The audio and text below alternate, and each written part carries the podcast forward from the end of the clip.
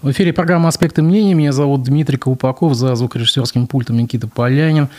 Сегодня в гостях у нас экономист Рустам Шахметов. Добрый день, Рустам Борисович. Добрый день. А, поговорим о режиме базовой готовности. Что это и с чем это идет? Что, чем это нам грозит вообще? Ну, дело в том, что спецоперация э, повлекла за собой очень большие рескрипции, то есть, ну, санкции, по-другому говоря. И фактически надо перестраивать экономику. Кроме этого, как мы увидели, что при проведении мобилизации оказалось, что очень много чего нам необходимо для армии. И в рамках вот этих всех событий, естественно, э, происходят э, данные решения органов власти. Просто есть те регионы, которые сильно соприкасаются, как, допустим, Белгород, там Воронеж, там Курская область, там один уровень мобилизационной готовности, но мы так, к счастью, подальше. Вот у нас несколько другой базовый, но я скажу так, надо готовиться к тому, что от многих вещей придется отказываться. Например? Не, ну вопрос же стоит не, не сколько даже людей, да, то есть понятно, что э, боевые действия привели к тому, что происходит снижение возможностей, финансовых возможностей бюджета России. Ну, это очевидно. И, соответственно, многие вещи, которые были декларированы и спокойно реализовывались в прошлом году, в начале этого года, то сейчас, я думаю, будет пересмотр многих позиций. И если мы это сейчас не будем делать, то потом мы будем пожинать плоды, как в 90-е годы, когда мы пытались сохранить все, а в результате потеряли очень много. То есть экономика ставит на военный рейс? Да, но она уже встала фактически в большинстве случаев. Она просто продолжает это движение, тренд. Э, но по-другому достаточно сложно, потому что, чтобы э, суметь не проиграть в данном, э, как сказать, данных событиях, вот, необходимы соответствующие действия. То есть это мобилизация, это производство определенных товаров, услуг, которые в первую очередь нужны для армии, потому что очень много нужно сейчас восполнять и боеприпасы, и вооружение, и кроме этого армия это не только вооружение, это и продовольствие, это и одежда, то есть, то есть вот все в комплексе нам необходимо. А мы же с вами помним весеннее постановление Мишустина э, о, э, скажем, о закупках, о закупках по государственной цене, по госцене. Э, помните, было такое, да? Да, да. Э, то есть это сейчас просто обостряется. Сейчас, по идее, государство может э, диктовать любую цену, по которой будет сам уже закупать. Но я надеюсь, что прямо до такого не дойдет, потому что фактически это будет банкротство многих крупных э, экономических структур, которые в конечном итоге отразится на всех нас. Допустим, если банки рухнут, то экономика полностью развалится как это, допустим, было в 90 начало 90-х годов, потом в 98-м году. Вот. И здесь какой-то будет, наверное, баланс, просто э, это предупреждение некоторым, э, скажем, структурам, чтобы они искусственно не завышали цены, такое тоже есть. Плановая экономика. Ну, в какой-то мере, да. Но поймите, э, вопрос в том, что планирование в экономике, оно всегда есть тот же, допустим, межотраслевой баланс, он всегда составляется. Топливный баланс обязательно нужен, потому что, чтобы не столкнуться с тем, чтобы у нас не было э, дефицита энергоресурсов или, наоборот, э, его, то есть очень много неизвестно, куда девать. Вот взять ту же Европу, она ведь, посмотреть по э, газу, там топливный баланс очень четко регулируется. И хотя там частная компания, но там жестко и конкретно, и э, они, когда принимают решение, они его реализуют. Рустам Разович, а вот как вы считаете, на ваш субъективный взгляд, нас власти готовят в долгую? Это вообще надолго все? Вся эта история с? То есть для этого даже экономика перестраивается? Ну, понимаете, вопрос в том, что э, сопротивление украинской армии, оно не снижается. Ну, ВСУ-то оно действует, то есть и достаточно серьезные успехи в Харьковской области, э, это говорит о ее боевой составляющей. Тем более идет мощная поддержка э, Запада, и это западное вооружение там есть. И это не только Хаймарсы, но и наши старые э, вооружения, которые мы поставляли в Европу, которые им достается там от Словении, от Словакии, Чехии, Польши. Польша поставила, я, если не ошибаюсь, где-то 200 или 300 танков. Это достаточно большие объемы, и танки, они модернизированы. Они не такие... Ну, я просто говорю. А, и там а, достаточно все жестко, и там не 1-2 миллиарда, это десятки миллиардов долларов вливается в а, вооружение и экономику Украины, чтобы она могла сопротивляться. Это надо учитывать, и я думаю, если я, допустим, сам думал, что, скорее всего, вот этой осенью все закончится, я думаю, надо ожидать, что это будет не скоро. Год, два. Ну, два года нет, но как минимум, э, я думаю, так до лет, следующего лета а, определенно вот это, то есть военная составляющая будет, а вот этот санкционный режим, и это на года. Это может быть и 5, и 10 лет. Угу. Это в долгую. А, тут на днях Ради Хабиров пожелал всему миру самой холодной зимы в истории. А, это вот для кого было сказано? Это для внутренней публики или для внешней? Ну, я не могу за него отвечать. Вот, э, но я надеюсь, что не будет очень холодной, потому что наши э, жители на этом почувствуют за счет своего кармана. А, меня вызывает сожаление, что на, получается, э, скажем так, что с 1 декабря увеличиваются коммунальные услуги на 9%. Это очень неблагоприятный фактор, потому что... Зато в следующем году не будет. Э, вы знаете, когда вводили в этом году, нам говорили, что все. В декабре прилетел черный лебедь и сказал, ребят, мы пошутили. Дело в том, что э, вот это увеличение цен, во многом, кстати, если говорить по Башар ТЭС, они не обоснованы. Вот, э, но э, за счет простого народа решает проблемы крупных монополистов. А вам Башар скажет, мы новую инвестиционную программу придумали, там почти на 7,5 миллиардов вложений, вот нам нужны сейчас деньги для того, чтобы... Вы знаете, надо, во-первых, эти инвестиционные программы, я не знаю, почему муниципалитеты не активничают, вообще-то они утверждают их. Они могут представлять... Есть э, очень много моментов. Допустим, почему у нас э, дорогое отопление в Уфе? Э, у нас стоимость транспортировки тепла больше, чем стоимость производства тепла. А зачем мы так далеко тянем? Мы за счет этого ТЭЦ-2 хорошо зарабатывает. Но надо в конечном итоге определиться, э, что более важно. Интересы ТЭЦ-2 или, скажем, их владельцы башкирской генерирующей компании, или же жители города Уфы. Кстати, для всех тех, кто нас смотрит из-за рубежа, я хочу сказать, что сегодня в Уфе пошел снег. Такой хоть небольшой, но все-таки пошел. Ну, скоро ноябрь, в принципе, это природное явление вполне. Смотрите, а Прямая линия состоится с главой республики 27 октября. Но знаю, что на федеральном уровне все общение с президентом поставлено на паузу пока. Угу. А, как бы, ну, а господину Хабиру есть что сказать э, населению? Я так думаю, что там основная повестка это будет мобилизация. Или все-таки за экономику тоже есть что сказать? Ну, э, если он поставил данную, то есть это же от него инициатива, значит, он считает, что ему есть что сказать. А, это первое. Второе, э, дело в том, что все в совокупности. Потому что мобилизация, э, даже не мобилизация, а вот эта ситуация в военной сфере, да, она сильно отражается и на экономике. И многие это почувствовали на своем кошельке, потому что э, доходы у людей реальные падают. А если раньше было понимание, что вот мы тут выйдем здесь, то здесь достаточно большие проблемы, потому что основной наш э, экспортный товар – это нефть. Э, мы вынуждены торговать с большим дисконтом, и как только цены пойдут вниз, а это все равно будет, не будут всегда высокие цены, то мы можем э, сильно проиграть, у нас к этому надо готовиться.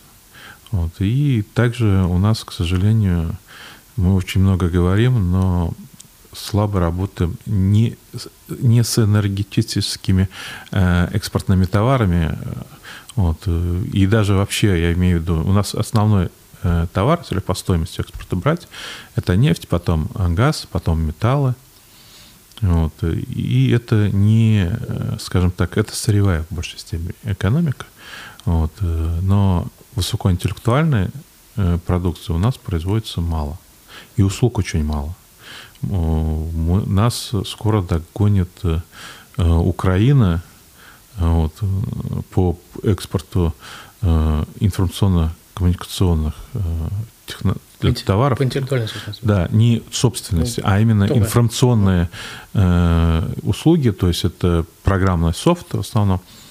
Но там-то э, меньше 40 миллионов живет, а у нас 147. И Украина не под санкциями. Но вопрос в том, что, понимаете, вот эти информационные технологии, которые мы продаем, у нас главный покупатель Соединенные Штаты, Англия, Евросоюз, и они не собираются там снижать. Но надо заметить, что большинство айтишников-то выехало. Э, ну, не большинство, но выехало большое количество. Но в большинстве, понимаете, вот я э, некоторых знаю, они работают на российские айтишные компании, но там. Ну, а налоги-то где платить будут? Ну, налоги-то платят. Если он как э, работник в этой компании, то он же все налоги в России платит. И Россия да. платит то есть вы считаете, что Ради Хабиров выйдет к народу для того, чтобы сказать, как будем жить? Я не знаю.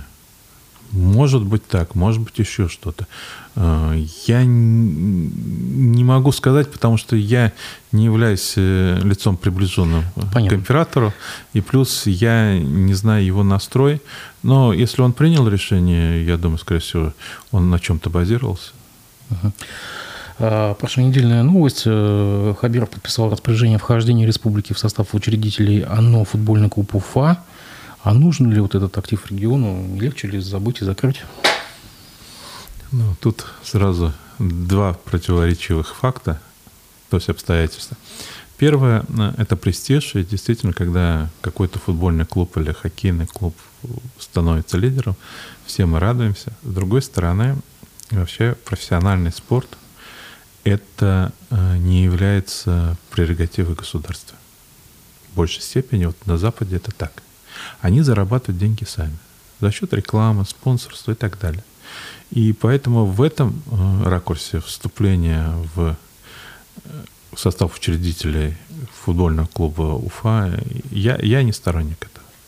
Я считаю, нужно выбирать те формы развития профессионального спорта, которые э, будут самоокупаемы. Потому что ну, высокие зарплаты там, прочее, это же... Дело в том, что фактически это какие-то налагает э, обязательства на республику, значит, э, где-то за счет э, финансов республики, это может быть не прямой бюджетное финансирование. Там рекфонд. Ну, рекфонд это тоже это республиканское имущество. И сейчас у них суд за, за 150 миллионов, по-моему. Ну, там есть суд, да. Вопрос в другом. Вопрос в том, что эти деньги забираются из социальных проектов, потому что основной бюджет у нас свыше 80% это социальные нужды. А вам скажут, футбол это тоже социальный проект? Э, ну, вы знаете, если бы направили на мальчишек, которые играют во дворе, да, построили хороший там, а, ну, не стадион, а вот площадки спортивные, организовали им возможность э, играть, я вот сто процентов поддержал бы. А здесь платят кому? Где-то, ну, человек 20 э, игроков, да, плюс к этим игрокам э, их обслуживающий персонал. Они все достаточно состоятельные люди. А почему мы должны их кормить за счет Э, пенсионеров, за счет детей, малоимущих. Это же оттуда деньги забирают. Ну, у нас еще есть хоккейный клуб, который не в пример больше финансируется. Я тоже, это моя позиция также. Они должны работать с негосударственными структурами, которые считают, что это выгодно. Как это делается, например, э, в Европе? Вот, допустим, когда Барселоне решили предоставить субсидию, ее оштрафовали и э, заставили субсидию вернуть. Потому что они посчитали, что это нарушение конкурентного права. Но это Европа. Я считаю, здесь также э, у нас э, можно это поставить, просто вопрос же в чем, что есть реклама, есть мерч, там, ну, есть много источников дохода, которые можно получать. Но для этого надо э, менять менеджмент. А зачем его менять, когда у нас все принесут, дадут? В хоккее же там вполне возможно организовать э, такие вещи, потому что его смотрят.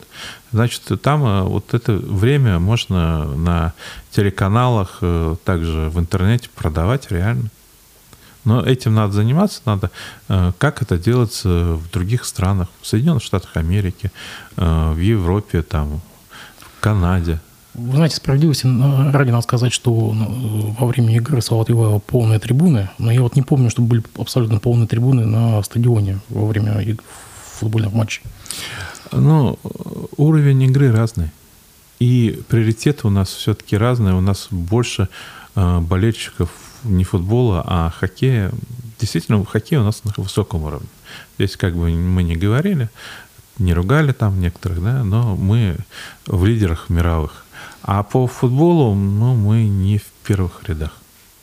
Угу. У нас попутно испытывают финансовые проблемы гандбольный клуб, баскетбольный клуб, э, волейбольный клуб. Они почти утонули в своих долгах. А как считаете, республика их себя снимет или все-таки тоже протянет руку помощи? Не знаю.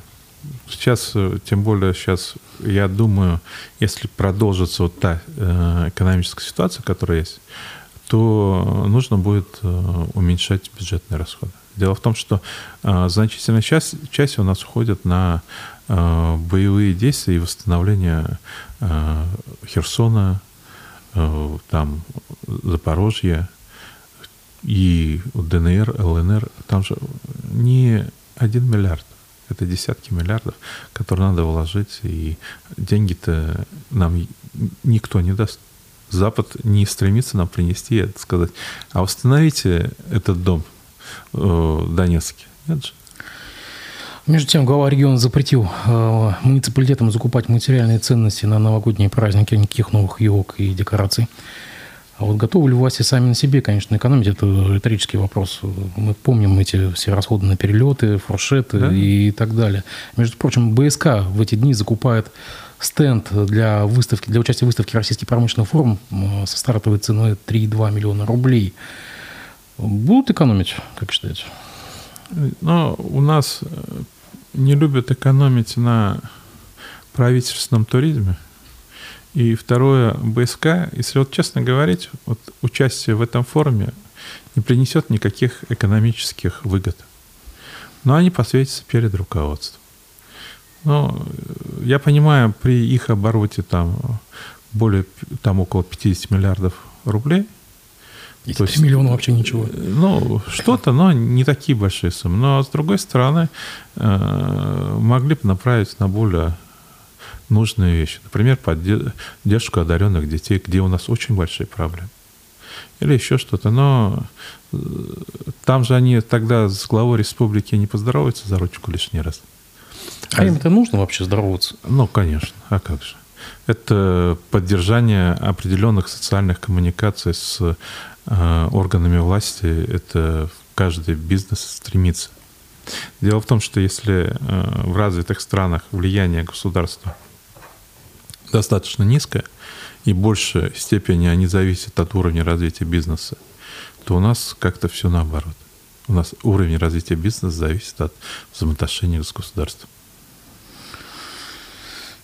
Что же, коммерсант пишет, что дизайн-код для Уфы разработает за 8 миллионов рублей. Это сделает... Э, для Уфы имеется в виду города Уфы? Для, для города Уфы, да. Победителем аукциона признана э, компания Санкт-Петербурга. А, я помню, что где-то, по-моему, к 2015 году, к ШОС-БРИКСу, по-моему, был сделан дизайн-код. А для чего вот это сейчас? Вообще нужно предпринимателям сейчас вот это указило, каким образом будут выглядеть вывески, там, размеры и так далее? Не до жиру? Быть бы живым? Ну, во-первых, единый стиль города должен быть за счет этого, чтобы мы а, формировали идентичность. Это, в принципе, я с этим согласен. А насчет цен, я просто надо смотреть, что конкретно сюда входит. Ведь... Брендбук? Брендбук? Не, брендбук, он бывает разный. То есть надо посмотреть, что туда входит конкретно. Э, брендбук может быть в качестве маленькой брошюрки, а может быть, э, как сказать, многотомное издание. Вот здесь надо посмотреть, э, что они будут техническое задание, и только после этого говорить что-то. Но вообще вот чтобы Уфа чем-то отличалась, она должна единообразие какое-то делать, именно чтобы человек, приезжая в Уфу, он говорил, а, да, я в Уфе. Вот. Ну, то есть какие-то знаковые вещи, это как раз вводится в том числе через дизайн-код. Мне вспоминается э, город Рыбинск, э, где в центре угу. города э, все вывески должны быть обязательно на, в дореволюционном стиле, там, с ятями и так далее. Это, это такая фишка прикольная. Ну, каждый ищет свое, но дело в том, что Рыбинск – это не Уфа, он значительно меньше. Вот. Хотя многие, допустим, из Рыбинска, допустим, авиационный университет, техникум, УМПО – это родом оттуда, но, тем не менее, мы разные величины. И, соответственно, у нас э, другие масштабы. Это столичность. Ну, я скажу так, это все равно, что сравнивать Москву с Уфой. Кстати, насчет Уфы. Вы же стоите э, в, в, в общественной палате города Уфы. Да, да. В комиссии по застройке, насколько я помню. По жилищной... Там длинное название по строительству, ЖКХ и так далее. А вот смотрите, на днях исполнилось полтора года, а, как заработал градостроительный совет при э, главе региона. Стало лучше? Нет. С точной застройкой мы это Вы знаете, забрались? мы по высотности занимаем третье место. То есть высотные здания, которые строим, а насколько нам необходимо? Мы же значительно по площади больше, чем, допустим, тот же Екатеринбург. И потом, зачем нам нужны вот эти человеники? Всегда ли они нужны? Начнем с этого. Есть э, определенные территории, на которых можно это делать. А есть, когда строится точная застройка, да как, допустим, The Prime на проспекте Октября, ну, это недопустимо. И потом у нас очень много нарушается законодательство. Дело в том, что, вот, например, есть э, такой, скажем так, э, если помните, на Армавирской там жилищный комплекс uh-huh. Вершинин, они решили построить дом. И э, чиновники отдали незаконно, это уже суд установил, и в законное решение принял, э, они отдали придомовую территорию, на которой была детская площадка, э, озеленение. Соседнего дома, придомовая территория соседнего дома. Да, да, да, совершенно верно. Незаконно. Это и написали, что как бы это является элементом благоустройства, то есть э, автостоянка и мусоросборочный пункт, хотя есть э, нормативный документ постановления правительства, что данные элемент, э, то есть данные объекты не могут быть элементами благоустройства. Ну и что, все равно строится? Но вопрос состоит в том, что если бы этих незаконных решений не было, то и застройку они не могли бы производить. И что плохо, что ФАС сыграл на стороне застройщика. Незаконное действие. Он фактически выдал предписание Э, УЗИУ, когда они сначала, там интересная история, сначала они выдали, выдали потом отозвали разрешение на пользование данного земельного участка, и ФАС выдала им соответствующее предписание, вот, и они опять приняли решение. Ну, смотрите, из мэрии периодически выводят наручников из чиновников э, не, строительного отдела хочу, земельного, хочу, а что толку-то? Не, я просто хочу продолжить. И когда был суд, они активно поддерживали свое незаконное решение. Проблема в том, что у нас нет четкой ответственность. Неотвратимость наказания – это главный критерий э, того, что человек не будет делать. Пусть его там, как говорится, накажут соразмерно. Не обязательно там всех не расстреляешь, и в этом нет необходимости. По закону военного времени. Но если чиновник знает, что его за это накажут, он не пойдет делать. И его заставить будет очень сложно. И здесь надо Э, создавать систему. Не в том, что плохой кто-то. Кроме этого, вот взять у нас э, есть такие правила застройки землепользования, на основе которых э, вот выдается э, уже в дальнейшем разрешение на строительство. Вот, э, в прошлом году было отменено судем по требованию прокуратуры, но вопрос в том, что а где те чиновники, которые пролоббировали данное решение? Их наказали. Это когда, когда поправки задним числом принимались, по-моему. Нет, они не задним числом, там есть определенные моменты. Вот. Э, в результате этого попытались в рекреационной зоне построить, Кашка... где озеро Кашкадан, построить жилой комплекс. Так суд на днях отменил, кстати. Суд отменил. Но мало кто знает, что это было уже повторная отмена. Сначала Конституционный суд, рассмотрев все эти э, решения предшествующие, направил на новое рассмотрение в наш суд обратно. Наш суд, арбитражный суд Республики Башкортостан, опять принял незаконное решение. И тогда Конституционный э, арбитражный суд Уфимского, э, Уральского округа, прошу прощения, э, принял решение свое уже, которое все поставил на свое место. Вот. И здесь у меня возникает вопрос, а почему так часто незаконное решение арбитражный суд принимает? Это вопрос? Вопрос. Потому что вообще-то, когда кассационная инстанция э, указывает причины, почему э, ну, оно незаконное, они в рамках решения кассационного должны принимать соответствующее решение, нижестоящие организ... Э, арбитражные суды. Это так построено законодательство. А получается, что арбитражный суд Республики Башкортостан проигнорировал это решение. Это является нарушением арбитражного э, кодекса. А как вы считаете, берег Кашкадана сейчас станет новой напряженной точкой? Еще раз не понял. Вот берег Кашкадана сейчас станет очередной напряженной точкой? Ну, нет, э, решение отменили, и рекреационную а зону не готовят? Будет. Ну, готовят. Дело в том, что у нас э, сейчас приняли генплан, который переделал ряд зон функциональных. И в результате этого у нас идет наступление на наши городские леса. Вот все. А у вас есть какой-то инсайт, э, где еще готовится, так скажем, а, захват э, площадок лесных? Ну, понимаете, вопрос, как захват? Они действуют в соответствии с действующим законодательством и в тиши кабинетов. Э, это надо просто тогда быть и туда. Там э, люди уже терты, они знают, что если какой-то инсайт они выдадут, они э, также должны готовить, как сказать, вещи на выход. Никто не готов. Это же достаточно тепленькое место. Вот. И даже если нет какой-то финансовой составляющей, быть у некого краника, который они могут открыть или закрыть, всегда приятно.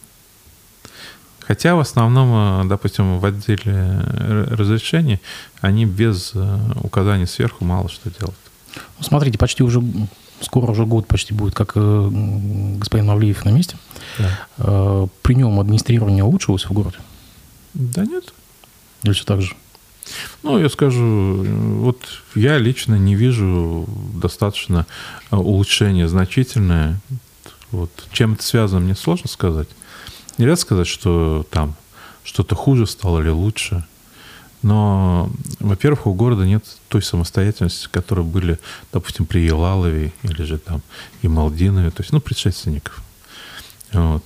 Сейчас все наши управления, они в большей степени как... Э, Филиалы министерств? Да, да, да. Э, там даже не министерство, это может быть какое-то ведомство, и они не стремятся, а, прежде всего, определять свою позицию. Они говорят, да, есть, так точно. А город, у города свои интересы. И многие чиновники сверху, они не знают наших проблем. Ну, какие в городе сейчас проблемы наиболее актуальные, кроме застройки точной? Ну, я считаю, ЖКХ, которая там очень много накопилось, проблем не решается. Вот. Ну, жилищное это мы уже сказали. И образование. У нас очень э, резко упало качество образования. Э, я скажу так, что вот на первых, вот это вот ОГЭ, когда сдавали 9 класс, получилось так, что около 20% первый раз, которые сдавали математику, они сдали на 2. Есть некоторые школы, в которых больше 50 учеников с неудовлетворительностью. Э, вопрос в том, что можно спорить, почему, причина или как-то, но в целом, э, когда человек, учитель получает где-то полторы-две ставки, введя 35-40 тысяч, ожидать э, хорошей работы нельзя, потому что он просто выгорает.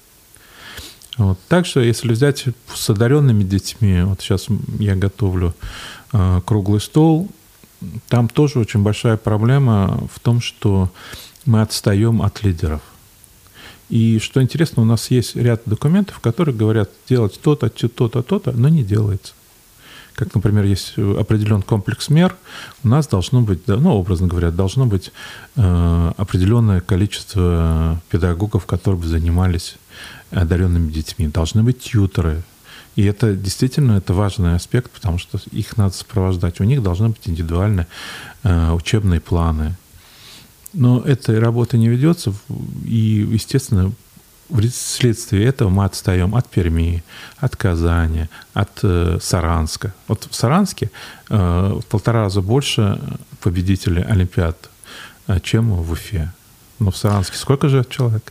Что, смотрите, есть объективные все-таки э, объективные причины. Вот та же ВПР, Всероссийская правительственная работа, которая должна была пройти весной, она же была перенесена на сейчас, на осень, потому что не было просто бумаги. Вспомните, тогда там был кризис с бумагой. А сейчас дети за лето что они могли запомнить?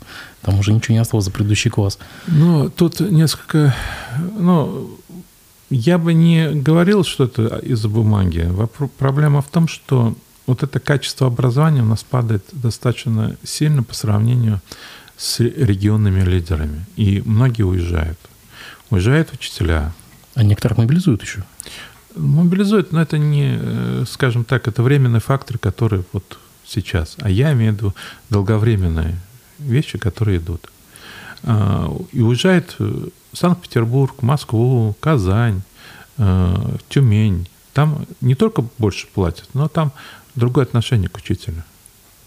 В системе образования несколько э, лучше вот, взаимодействие там. Вот. Потом, э, если говорить, то если взять наиболее успешный, кстати, вот Татарстан, вот нас не любят об этом говорить, но это так. Это не только с Башкирией сравнение, а с другими регионами. Вот. Но у них четко поставлены цели, задачи, механизмы, инструменты – и они это все выполняют. В результате этого они добиваются результата. Кстати, в догонку о теме мобилизации я хочу зачитать новость с ленты mm. Башинформа, которая сейчас пришла. Ради Хабиров поручил вернуть домой многодетных отцов с мест боевого слаживания. А, есть цитата.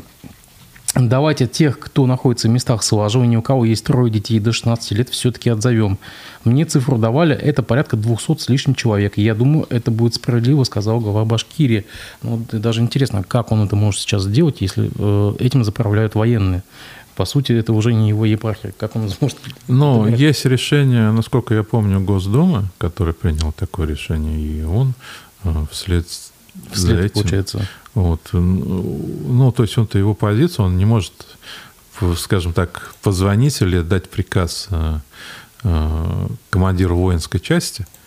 Вот. Но я считаю неправильно. Дело в том, что призыв происходит э, при активном участии органов местного самоуправления и органов республиканской власти. Если бы они сразу поставили определенные критерии, по которым идти, то этих людей не призывали. Э, трое детей, когда у тебя это достаточно сложная ситуация, особенно если э, у тебя малый бизнес.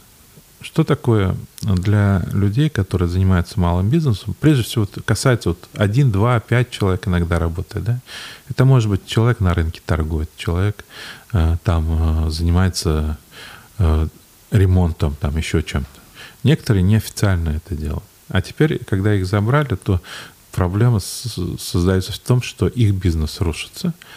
Да, они сейчас получают какие-то деньги, через некоторое время они придут, они придут на пустое место, им заново все придется это делать.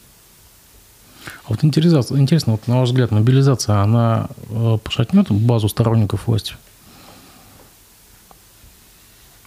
Интересно. Ну, я думаю, некоторые будут возмущаться, но Э, сильно не уменьшится сторонников власти, вот, потому что количество оппозиции, оно как было, оно так и есть, оно несколько увеличилось.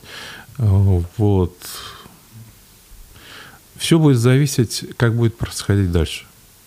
Если будет э, еще один раз мобилизация, то я думаю, у власти будут и именно такими методами, которые они делали, когда инвалидов призывали, и это явно было видно и работники военкоматов ничего не делали, а просто тупо мы ничего не знаем, то здесь, конечно, будут проблемы.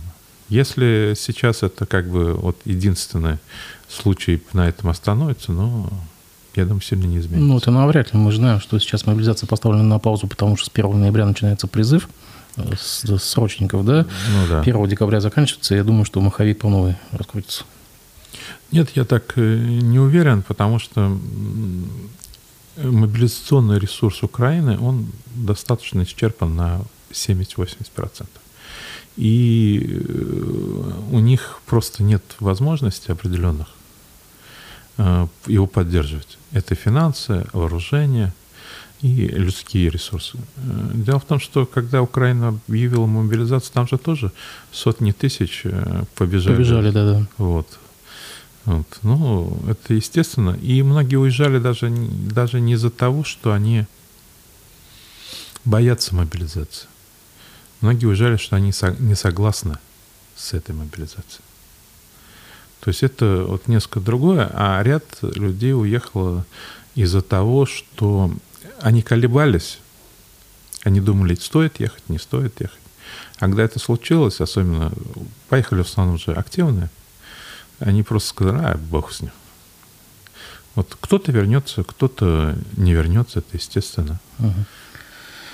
Еще одна новость с ленты Башинформа, э, уже законодательной Нивы. Э, в Башкирии в День Победы на зданиях органов власти будут вывешивать копию знамени Победы, сообщает Башинформ. Инициатива получила одобрение главы Башкирии и правительства республики.